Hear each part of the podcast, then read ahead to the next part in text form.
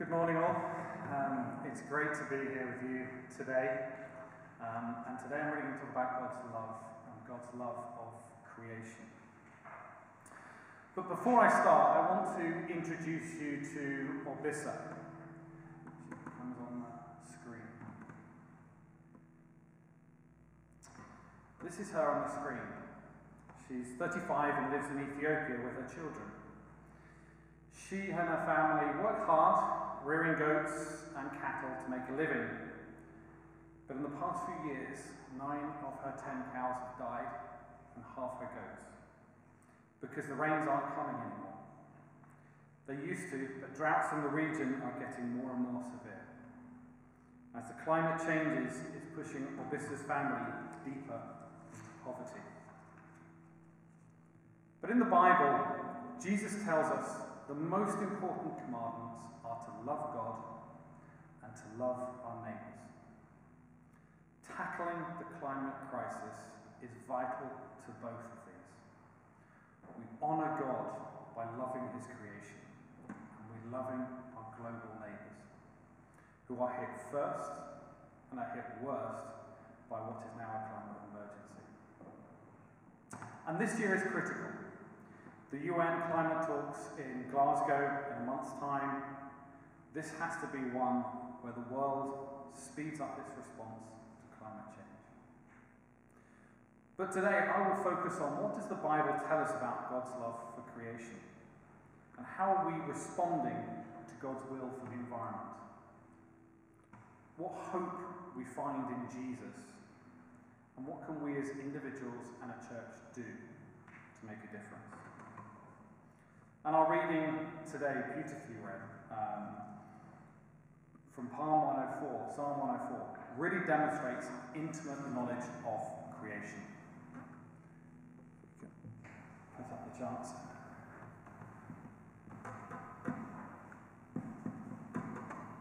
Yeah, I just want to refer to one of these key passages. And the psalmist describes the beauty of creation by declaring, How many of your works, Lord? In wisdom you made all. The earth is full of your creatures. The author understood how creation works. They must have spent time observing and learning how all things fit together. And they're inspired to worship as a result. In verse 31 of the psalm, it says, God rejoices in creation. The beauty and variety of all he has made bring, brings God joy. And similarly, in the New Testament, Jesus continually demonstrates his own understanding of creation. He describes issues that hinders the growth of crops. He knows how droughts can cause plants to wither, or how rocky ground prevents the development of roots. And even though he was a carpenter by trade, he knew the importance of nutritious soil for a bountiful harvest. Jesus had an intimate knowledge of creation. And this shouldn't be a surprise to us. In the Bible, it tells us all things were created by Jesus for Jesus. But Jesus shows us something else too. He teaches that not only does he have an intimate relationship with creation, but also we can learn about our Heavenly Father through it. Whether it's the relentless weeds, the character of birds, or the power of a single mustard seed, time and time again, Jesus points to the Father and the way he works through his creation. I don't know about you, but who here felt the difference in nature through lockdown? Less cars on the road, less aeroplanes in the sky. It seemed to me the garden came to life. I remember seeing butterflies in the garden I hadn't seen since a child and just staring in awe at them. I work in basically my shed at the end of the garden and I was on Zoom calls pretty much all day. And the amount of times I got comments to say, Can anyone hear the birds singing in the background? Because we've got a tree above my shed. It was resonating through. Never have I felt closer to God's creation I have in those last 18 months. At the start of the whole Bible, in the book of Genesis, in chapter 2, God tells Adam and Eve, and He put them in the Garden of Eden and says, their role is to work it and take care of it. These are words of love. He asks us and tasks us to love His creation, just as Jesus does. So, what's our role with creation? Is our role to dominate nature?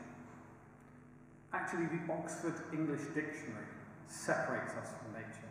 It defines nature as all things excluding humans and creations of humans. Or is it that we are part of nature, part of God's creation? And therefore we need to coexist with nature and play our role to love and look after. So, how are we responding to God's call? Well, when we look at the, to, the world today, we see the many ways that we have damaged this beautiful gift that God has given us.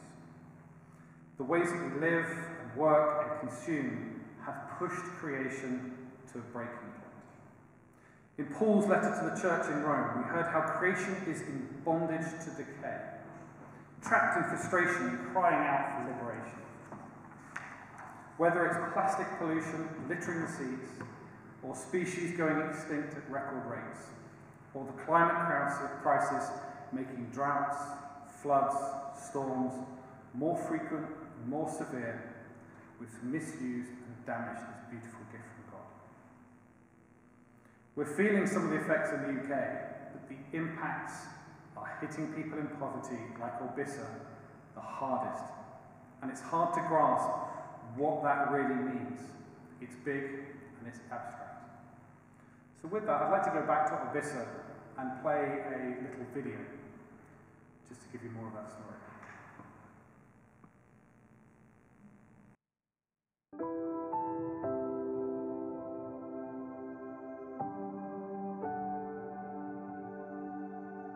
Life is very challenging here.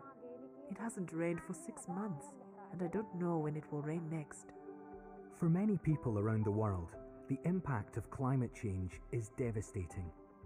In the north of Ethiopia, they used to expect rain up to four months a year, but now it rarely comes.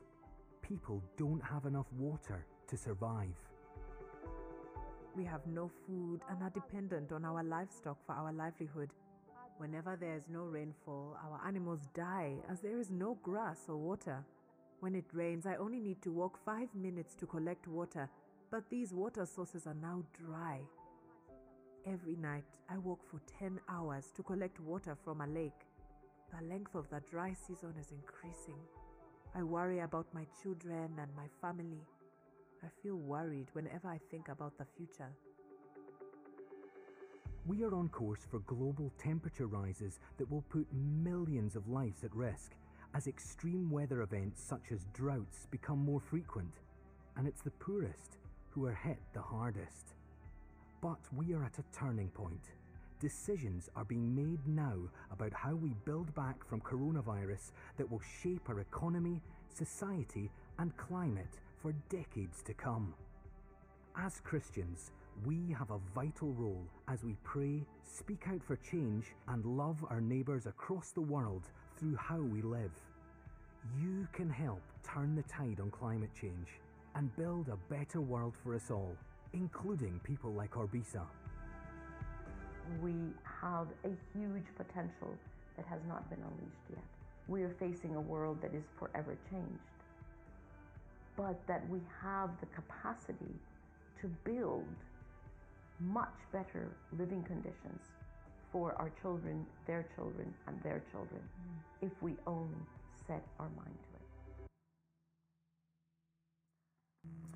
Now, this may, for many, not feel like new news. We grow up with droughts in Ethiopia. But the message to underline is they're getting more frequent, more stronger, more severe, and more damaging every year. In the Bible, Jesus tells us the most important commandments are to love God and to love our neighbours. as we said at the start, tackling the climate crisis is one way to do both of these. We can honour God by protecting His creation, and we can demonstrate our love for our neighbours through also our global neighbours, who are hit first and worst by what for them is now a climate emergency.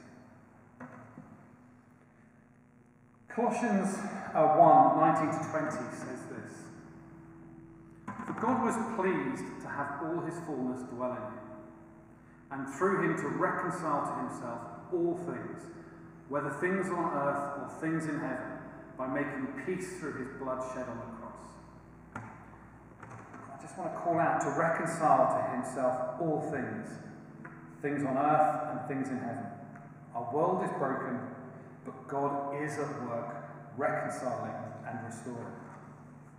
Jesus values creation. He shows us how to, uh, it reveals the love of the Father and brings restoration and healing, uniting everything back with God. The world is crying out, but God is at work. And we're invited to join him in a ministry of reconciliation, reconciling people to their Father and to his creation. This is part of the fullness of the gospel, it's not a side issue. So, how do we respond?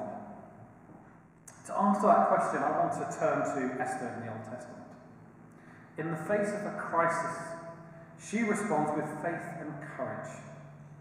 The Persian king makes plans to wipe out the Jews, but Esther's uncle, Mordecai, warns her about the plan. And Esther's response is remarkable. She says to Mordecai, Go gather together all the Jews who are in Susa and fast for me. Do not eat or drink for three days, night or day. I and my attendants will fast as you do. When this is done, I will go to the king, even though it is against the law. And if I perish, I perish.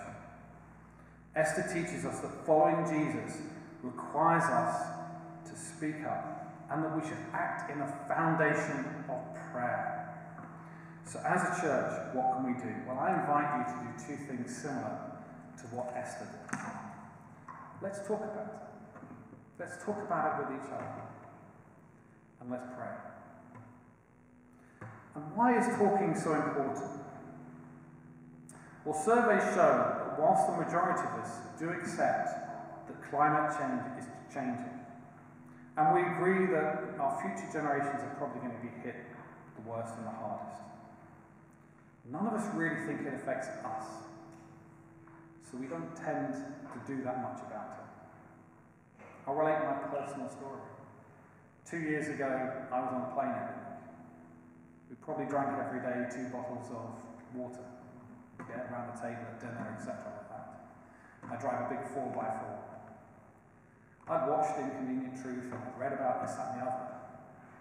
I knew about change, but I wasn't doing anything about it. So let me just come back and saying, but therefore is talking just a cop out. And I just want to talk about dominoes. And on the screen you'll see a small chain of dominoes. But it just takes the first one to trigger the second one, to trigger the third one. This study that you see here was recently released and it found that the simple act of talking about climate change instigates a true positive feedback effect. Quite simply, the more we talk about it, the more we know. The more we know, the more concerned we are. The more concerned we are, the more likely we continue to talk and act. So let me come back to my story. Two years ago, coming up to the general election, and it was my eldest daughter's first time to vote. We thought, let's, let's chat about what matters to my kids, my three kids at dinner. But really, there was only one topic that came to the table. And it wasn't just the topic of climate change. What stood out to me was their pure fear for their future. It wasn't concern, it was genuine fear, and they didn't know what to do about it. And this drove my concern. So we talked about it more, and as a family, we took actions. We've literally cut our plastic footprint almost right down. We gave up red meat for Lent. We changed energy providers. We started to take small steps that were that first domino in our family. And here I am talking about something that I was aware of, but not passionately engaged with two years later. But all started with that simple act talking about it. Let me give another story I had.